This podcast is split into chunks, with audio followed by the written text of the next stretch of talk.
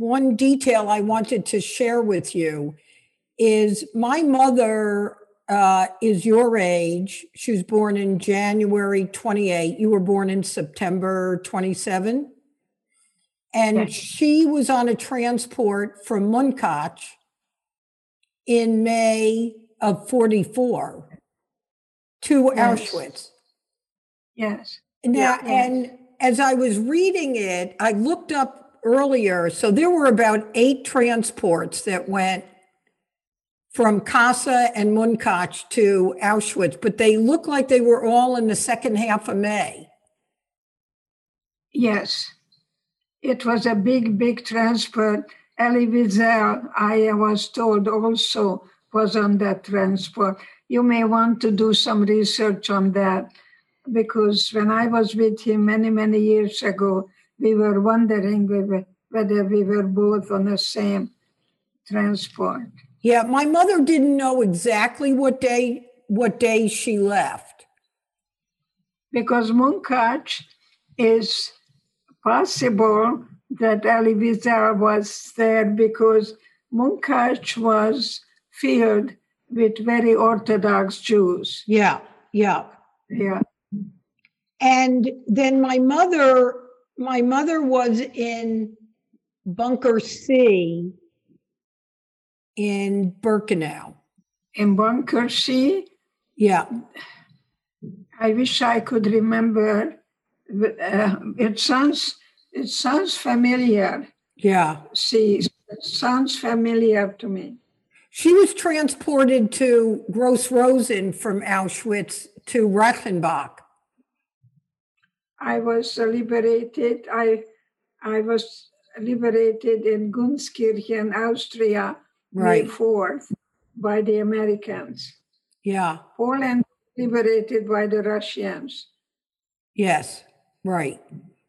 Exactly. But when I when I was listening to interviews that you did, my mother died uh, three years ago, and I kept hearing her voice. Even the honey sounded like her. Yes, yes. So I Yes, loved really listening to you. And I tell you what's good about it that we are coming from people, our ancestors, they didn't have it as good as we do now, Yeah. and they, they never gave up. This is Just the Right Book, and I'm Roxanne Coady of RJ Julia Booksellers. Each week, I hope to bring to you the stories behind the books, talking with some of the very best contemporary nonfiction authors, the conversations you want to hear about the books you need to read. This interview that you're about to hear is probably quite different uh, than maybe the other, I don't know how many I've done before, a couple hundred interviews. Uh, and for a couple of very particular reasons. Uh, the woman I'm about to interview, Dr. Edith Eva Eger, is the author of The Choice and uh, the, her new book, The Gift 12 Lessons to Save Your Life.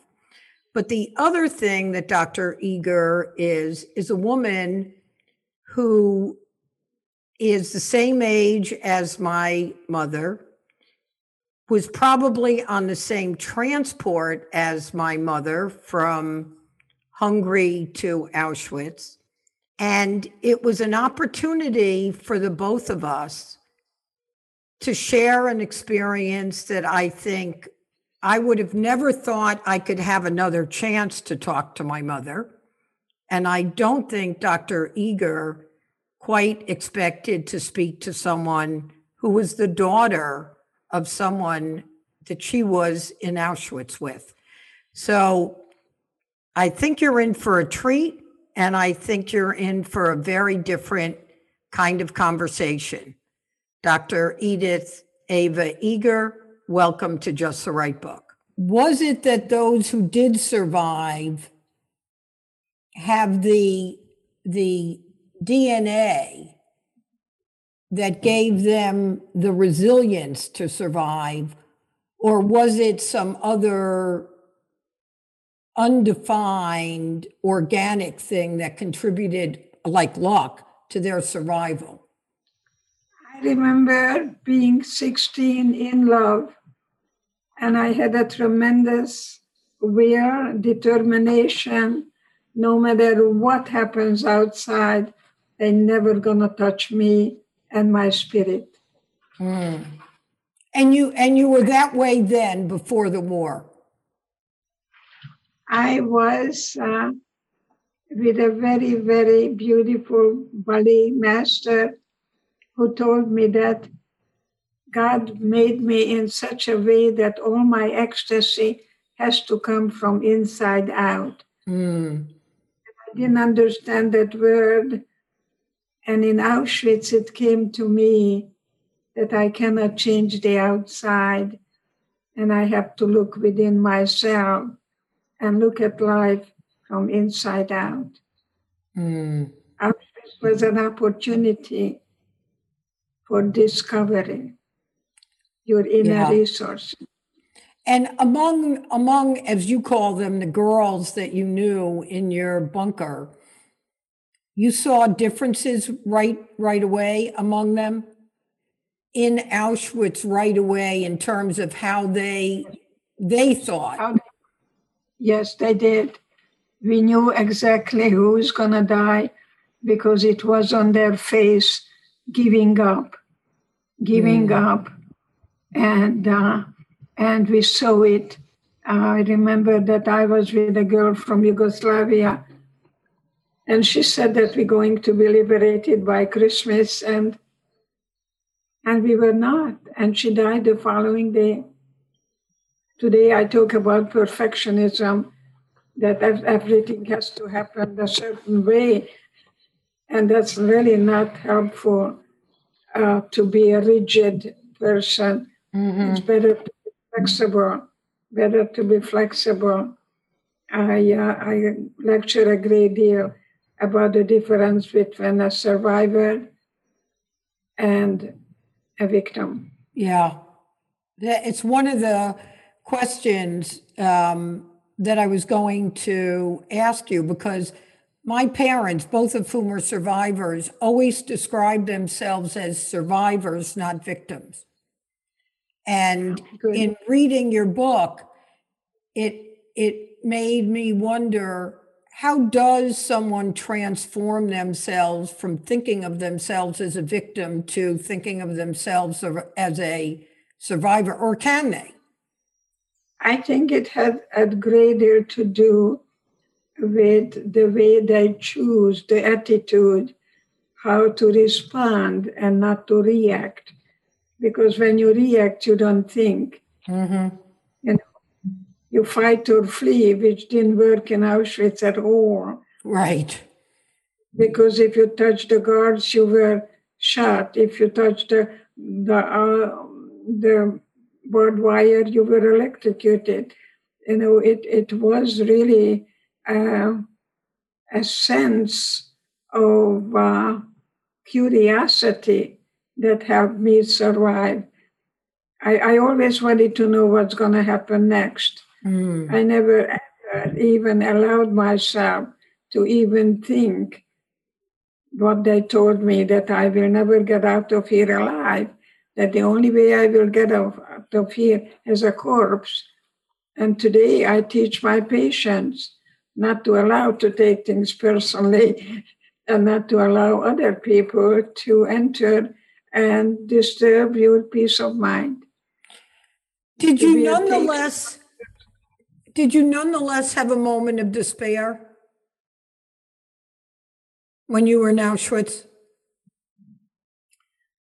You know, I am very grateful that I was working with Vietnam veterans and I decided to go back to Auschwitz because I realized that I came to America and I went to school and I picked up all kinds of things, you know, diplomate this and that. And but I had a 16 year old girl in me that I ran away from.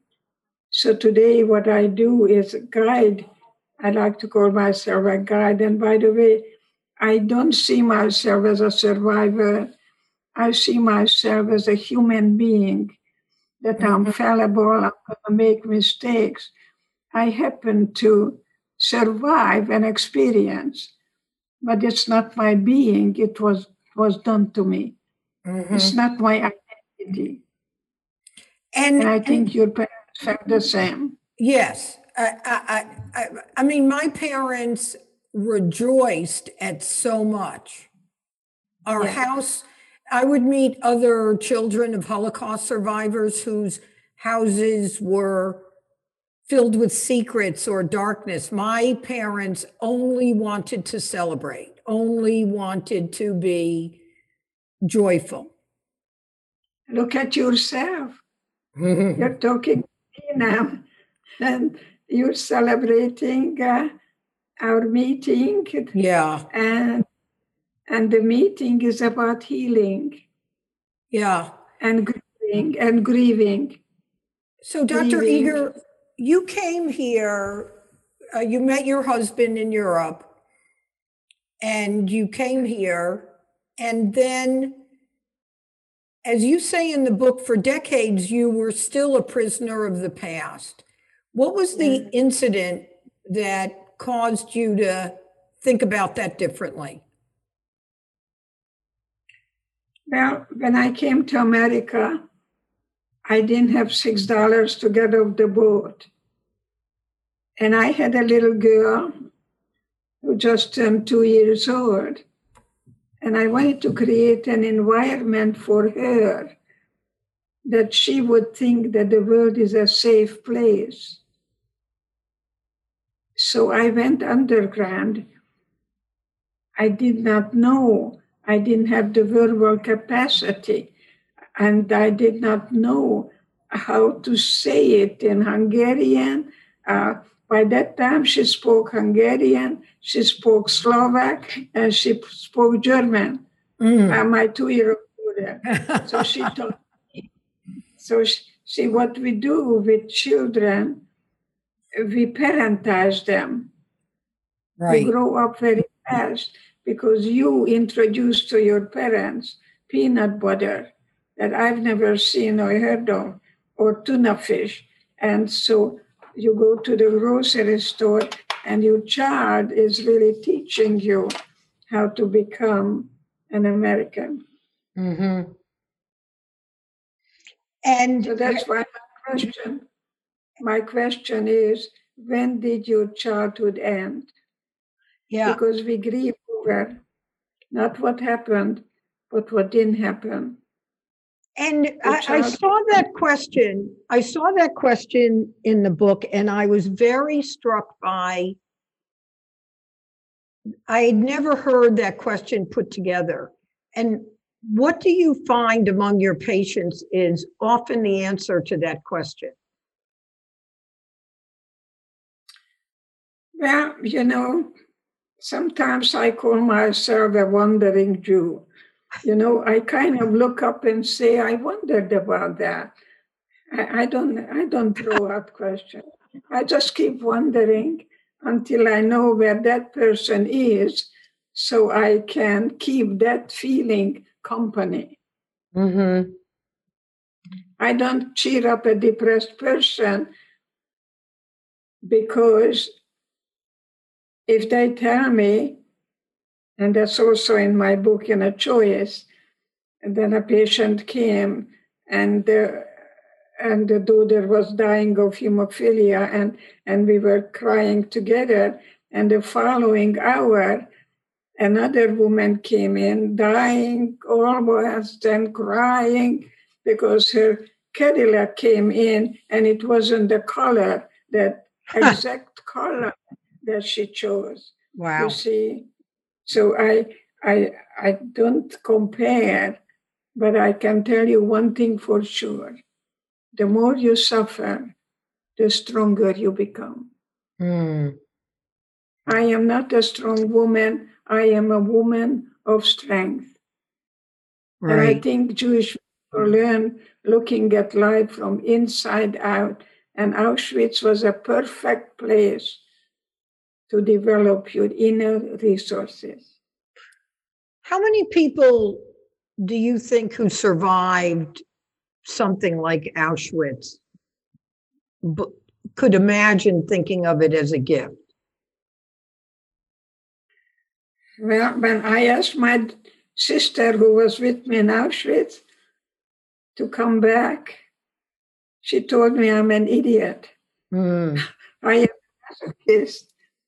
It's it's not what happens, it's what you do with it. And that's why I can only speak for me.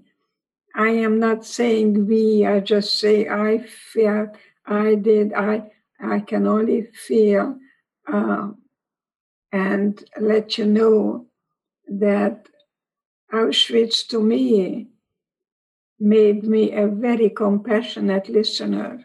Mm-hmm. I don't ask questions or give advice. I don't ask, How are you? I think that's the stupidest question because people say fine and they're Mm. not fine. They What's the better question?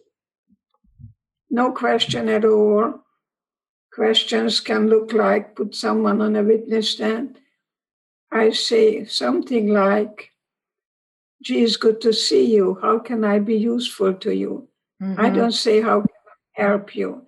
I don't help you. I don't work on you. I work with you.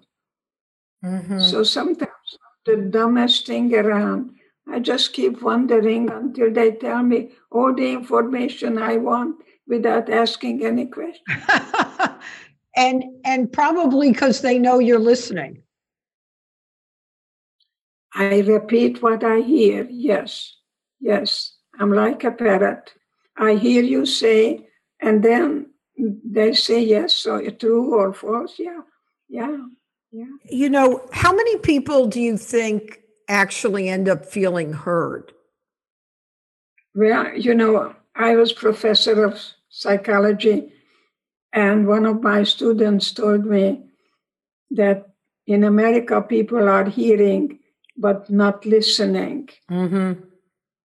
There was even a, a, brothers that were singing those days, and I said, "Well, let's test it." So tomorrow morning, you're going to pick up your books, yeah? So when someone comes and says, Hi, how are you? You're going to say, My mother died this morning. Mm. Great, I'll see you this afternoon. Yeah. People are hearing but not listening. I, I guide, I guide, I like that idea of a guide. Some people call me a spiritual midwife. And I thought, wow, that's not bad. It's okay. I'm happy. That's a good be in the- job. Isn't it good? It's a good job. It's not my, it's my calling. yeah. I don't have a job. I have So- a calling. When did you decide? So when you came here, you became a teacher first. And then in your 40s, you decided to become a psychologist. What that's not when you think about going to school. What was it that motivated you? Well, the principal didn't like me uh, because I was I was teaching psychology, and he thought that I'm brainwashing my students. And one student was smoking pot, and he got caught. and he told the principal, "It's funny that you bring back those memories." Um, the principal thought that uh, I'm brainwashing the kids because my students said, I don't give a damn about your school. I just want to go back to Mrs. Eger's class. And, and from on, oh my God. Uh, and I decided then that maybe, maybe it's time for me to think about Hmm. getting a yeah and that was that was then and i'm glad that i was also in medical school and i wish i could have gone and have an md and a phd Mhm. so can work with medication because sometimes just talking therapy doesn't cut it. You have to look at your genes and you look at your bipolar and uh, medication that is very essential, along with talking therapy, but not instead of. Yeah. Who would have thought that you'd have four to five decades of practicing as a spiritual midwife? You know, I get up in the morning and I look in the mirror and I I think that it's a miracle that I'm still here. Yeah. And nothing chronological age doesn't matter at all. Because yeah. you see when I when I was 40, my supervisor told me to go get a doctorate. And I told him, it's impossible. By the time I get the doctorate, I'll be 50 ish. Mm. said, You'll be 50 anyway. And I think that is a good thing. You'll be, go, go back to school. Uh, yeah. Or do, do belly dancing, do something ridiculous that you avoided before. So yeah. that's why my name is not a shrink, I am a stretch. Yeah. That's a bit, you have a lot of good lines. My daughter calls it Edieism. Um, Edieism. Too. One of them is the opposite of depression is expression. Yeah. Because what comes out of your body doesn't make you ill. The second one is are you evolving or are you revolving? Yeah, and, and I want to go back. I want to go back to to the to the uh, to that first uh. Uh, we used to call my mother's Ibbyisms. Her name was Ibby. It's the first time I hear that.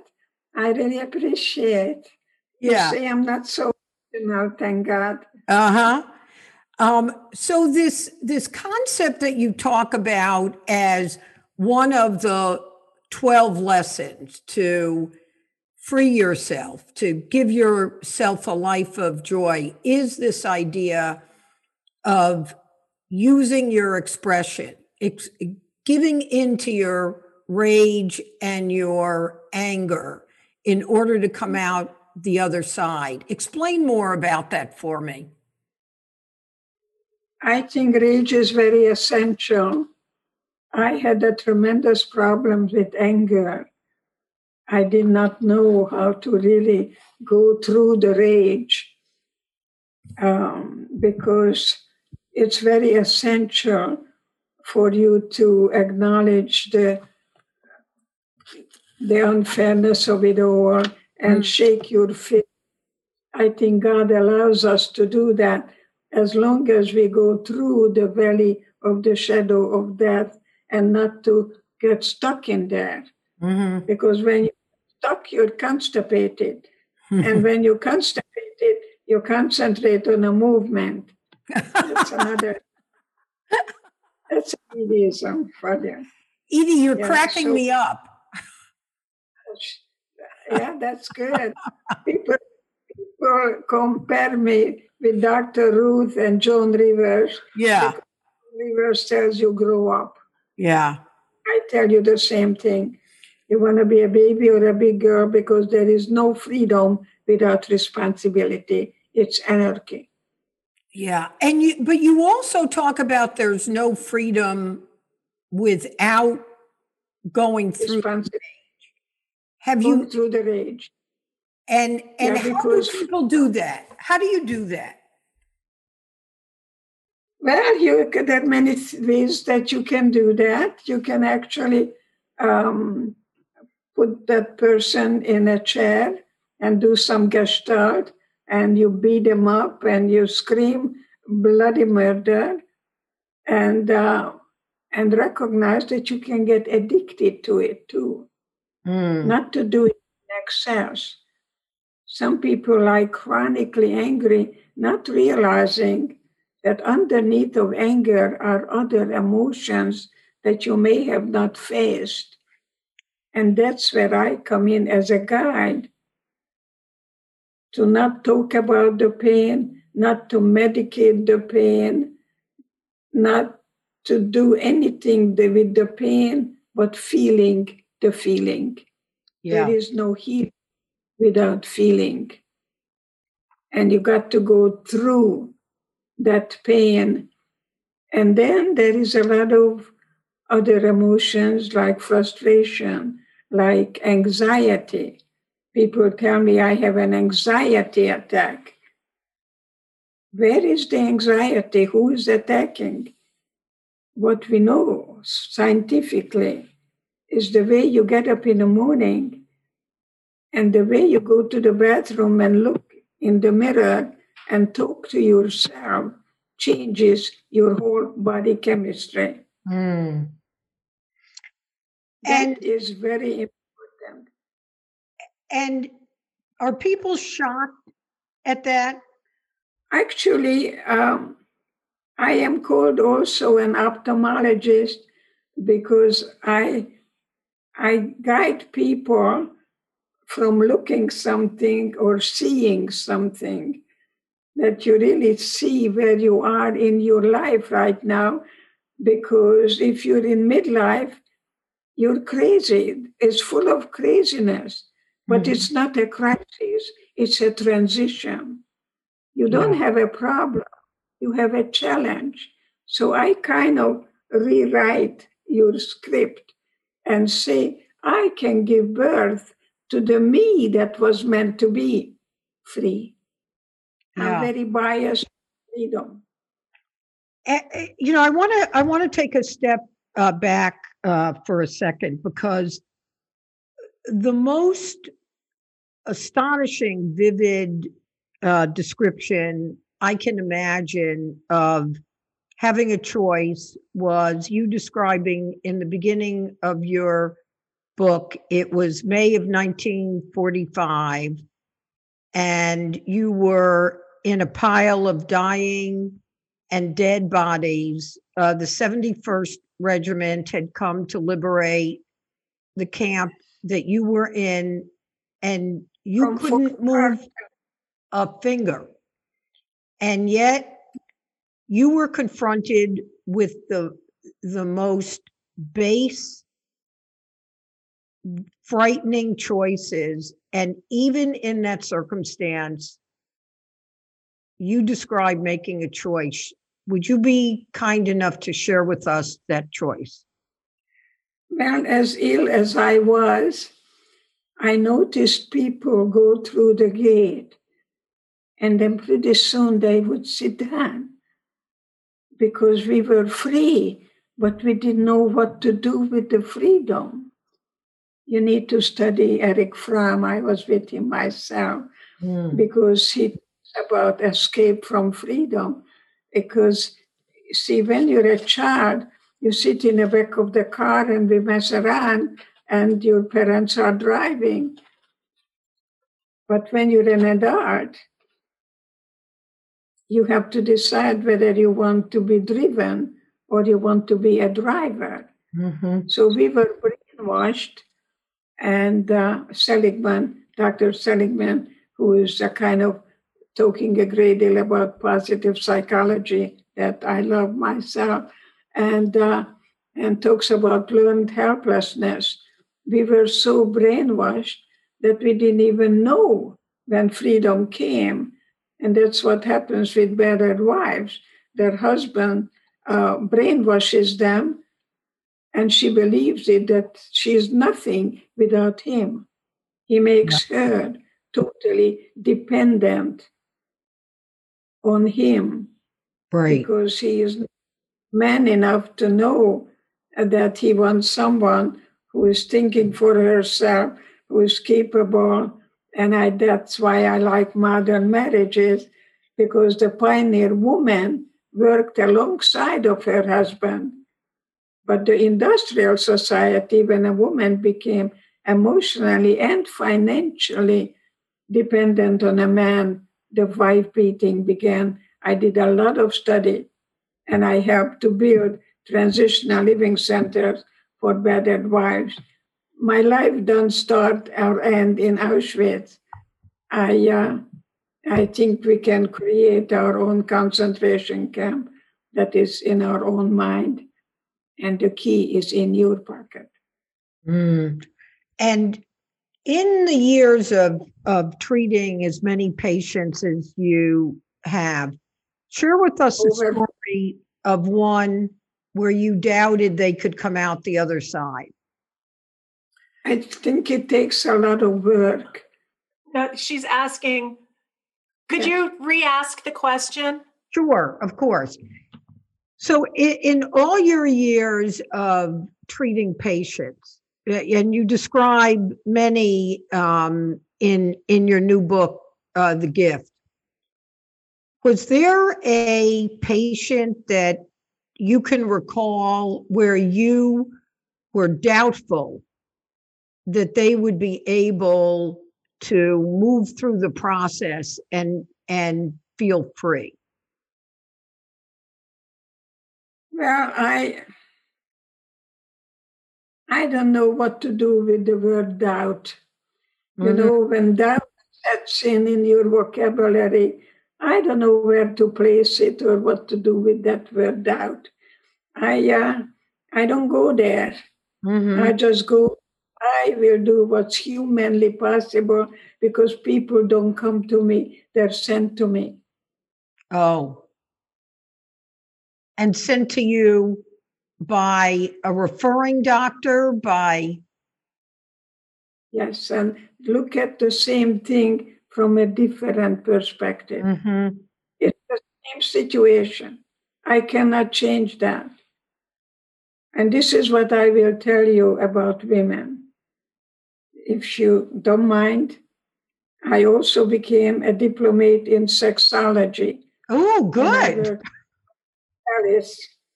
And and so, what is happening to women that I think we froze are, for a second there. What is okay? First of all, when you're a little girl, you get different messages from little boys. The little boys are taught to become a doctor, the lawyer, the CPA, but the little girl we're taught to find somebody, mm. somebody who's going to take care of you. So you go from your father to another man.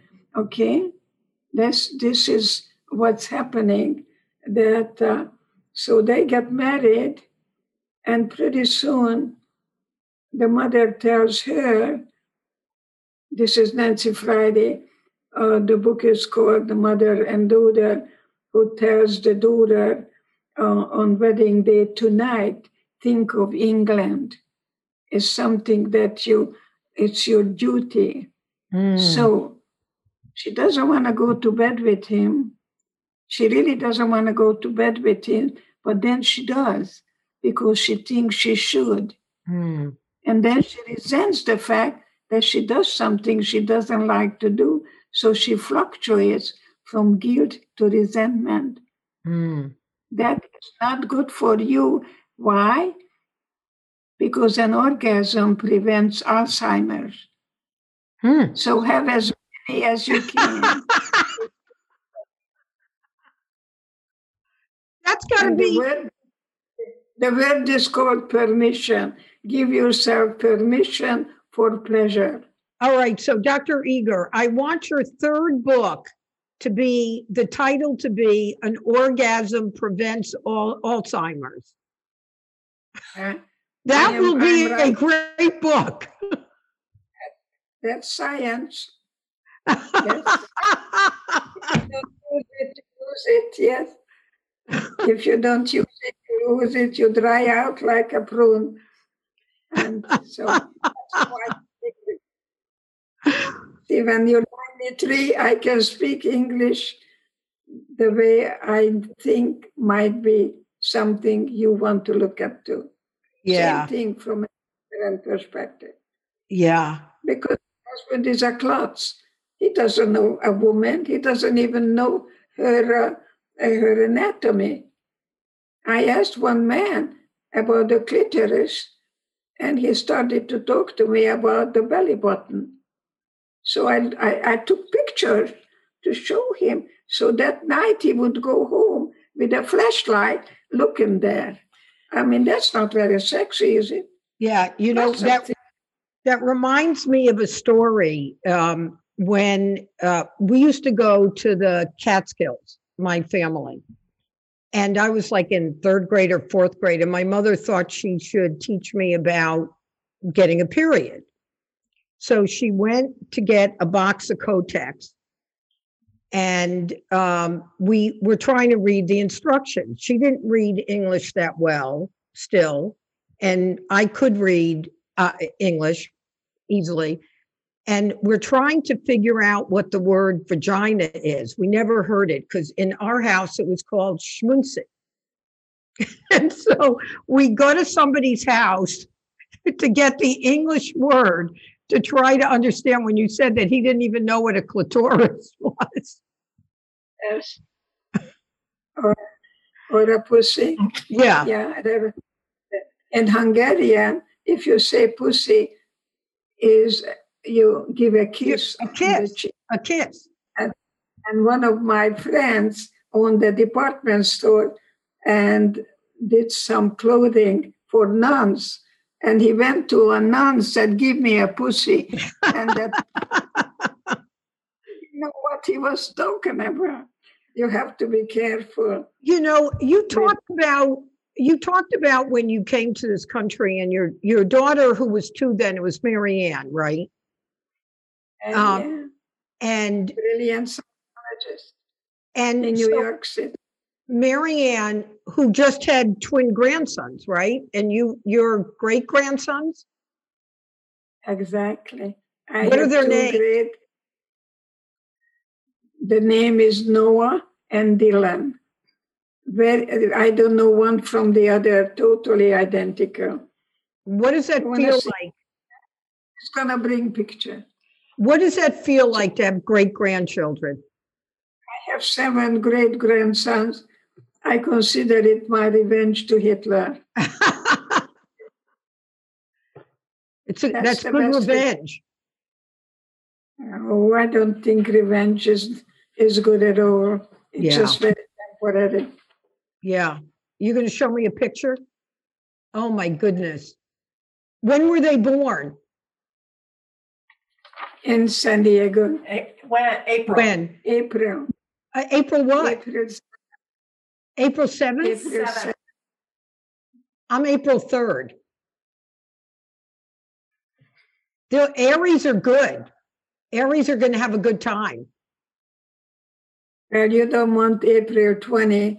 That was my husband's birthday, and so was Hitler's. Hmm, the Really? Columbine massacre, the Columbine massacre was on April 20th by Hitler worshippers, young people from the white supremacy group.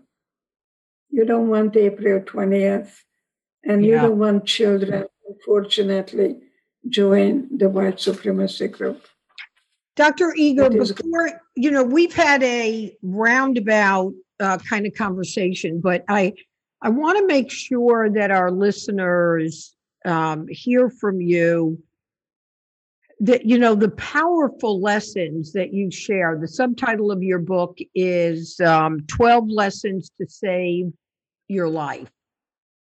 Share with us some of these steps people can take to be able to live free lives?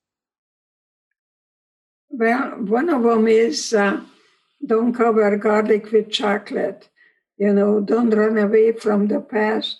Don't try to fight it, to face it, to be able to revisit the places where you've been, to relive that experience. That's what I'm good for.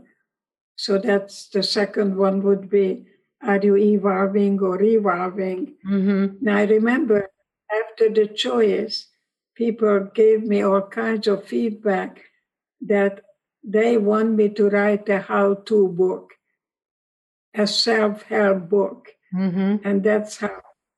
That's how the gift came about.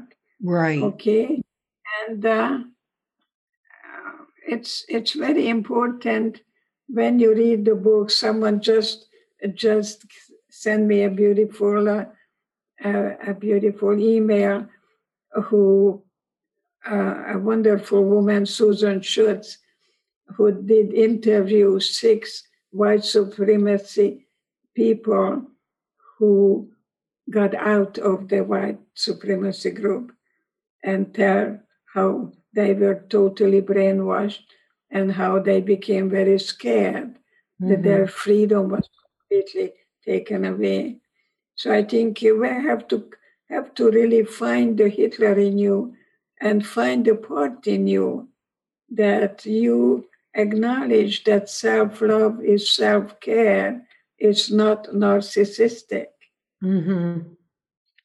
And and or do people worry about that? Because I, I read that in the book where you talk about, you know, the need for self care.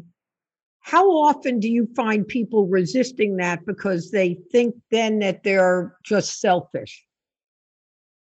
Well, you know, some people say, you know, I'm 93, I have the three children, I have five grandchildren. I have seven great grandsons. I'm done. You're not going to hear it from me. Right. I'm, I'm going to say, what's next? Right. I'm curious. And that's what kept me alive in Auschwitz. Yeah. I never ever considered allowing allowing the Nazis to murder my spirit that I bring you today. Yeah. That I discovered in Auschwitz. Auschwitz was a place for discovery, not recovery. And and tell tell us, um, Dr. Eger, your mother's words to you when yeah. you were in that despicable cattle car going from uh, Hungary. Russia. We were told we're going to Hungary to work on the fields. And my mom held me and she said, I always talk to young people. I'm totally committed to the young because they are the ambassadors for the future. I owe it to them because they are truly the future. So my mom told me, We don't know where we're going, we don't know what's going to happen. Just remember, no one can take away from you what you put here in your own mind. And that's exactly what happened. Mm. Everything taken away from me. And I had my mind, and I had my sister. That's what I say all the time when I go to the classroom, what my mother told me.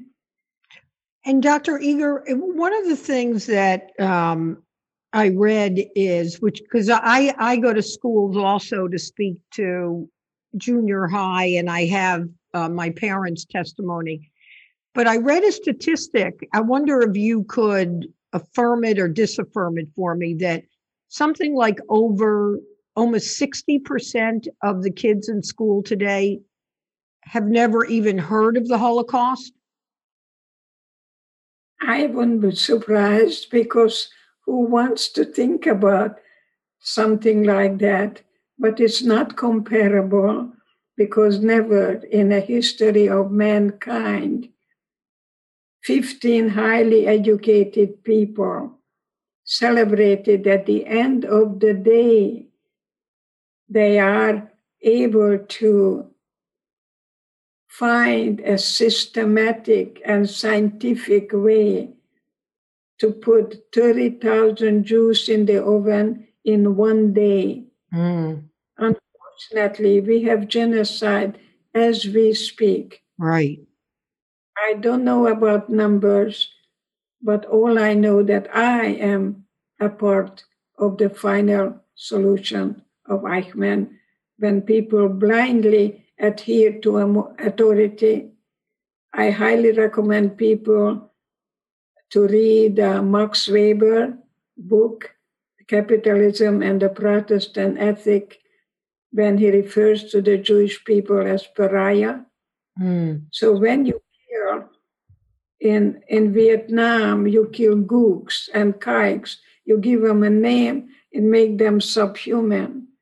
It's just like rape has nothing to do with sex. It's debasing a person into an object and thinking that you're doing a favor to the world. Right. Because they took my blood in Auschwitz, and I was told they take my blood to aid the German soldier so they can win the war and take over the world. I was told that. I said to myself, you stupid idiot, with my love, with my, excuse me, with my blood, you're never going to win the war. So I think humor was extremely mm-hmm. important.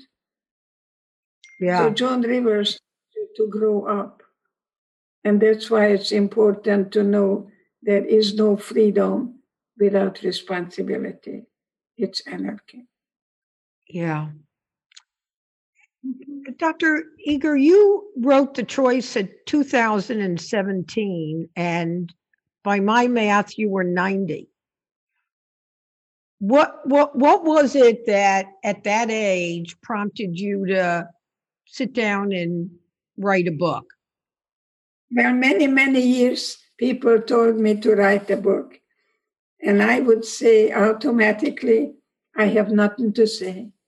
Mm. And then Philip Zimbardo, who wrote the foreword, uh, professor at Stanford, where I lectured several times, he told me the survivors who are famous today are all men, and mm. they need a female voice. And I am a female voice of Viktor yeah. Frankl. But I'm not Viktor Frankl because he was an MD already established when I was 16 in Auschwitz. And yet, both of us used the same skills. Right. We checked out. I closed my eyes and I pretended that the music was Tchaikovsky and I was mm. dancing Romeo and Juliet while he closed his eyes and imagined himself lecturing at the Viennese lecture hall about the psychology mm. of the mm. concentration. Right. People who are raped, they check out. Yeah. I, I like to call myself really an ophthalmologist to see them that they are still innocent. And and, and the language that you use that I loved is you talk about in the book finding not the new you, but the real you. Exactly, because we give it up early in life. You know, it's like Shakespeare. You will be the you will be the responsible one. You will be the funny one, and we give up our true self for a formula that doesn't work in midlife. Yeah. And, and I see my patients that they they they don't know anymore who are they really and i say you are going to now give birth to the you that was meant to be free mm. you know in in the book you you talk about one of your patients and it was such a powerful story of you asking them to take the hand of their eight year old self and take and guide that eight year old self out from the house. Yeah. And the idea that you go back and find the moment when your childhood ended mm-hmm. so that you can guide yourself with with with the help of someone like you, guide yourself out of that trap childhood into a child that can become the real them was just one of the most powerful things I think I had ever read. Thank you so much. You're a brilliant interviewer because uh, because we want to look at the concentration camp that it's in our own mind. Mm. We were not to hate. We were born with love. We were born with joy. We were not born to judge anybody. We learn it. We are taught. So now you can do a little rotor rooter with me and we find out what you're holding on to and what are you ready to let go of. Yeah. That's my definition of love, the ability to let go. Yeah. I love that. I love that idea. And, you know, I wonder what you think about, you know, there's a lot of new research recently on the transference of trauma and research on grandchildren of Holocaust survivors. What what's your view on any of that thinking or research? Yeah, there is a tremendous amount in the research. I follow it myself, what goes from generation to generation. I think you can stop it. But you know, you carry that blood yourself. Mm-hmm. So your ancestors could have done things differently if they knew. So all you have to do with guilt is just to say, because my parents had tickets to go to America, and they decided not to go because they did mm-hmm. not know. So if they knew what they know now, they would have done things differently. So you must forgive yourself because you cannot change the past and not to blame anyone and stop blaming and see not why me, but what now. What now? I live in the present. I can only touch now. And Dr. Eger, I- there's a beautiful picture I saw of you in a white bathing suit um, Yeah. doing a split boy, for your boyfriend, My- Eric. yes, What Yes, would you, yes. and there you were uh, uh, training for the Olympics. What would you say to that 16 year old eating? I would tell her that you're one of a kind, Diamond. Not really what I really felt when I was little, because my mother told me, I'm glad you have brains because you have no looks. I was, uh-huh. I was cross-eyed.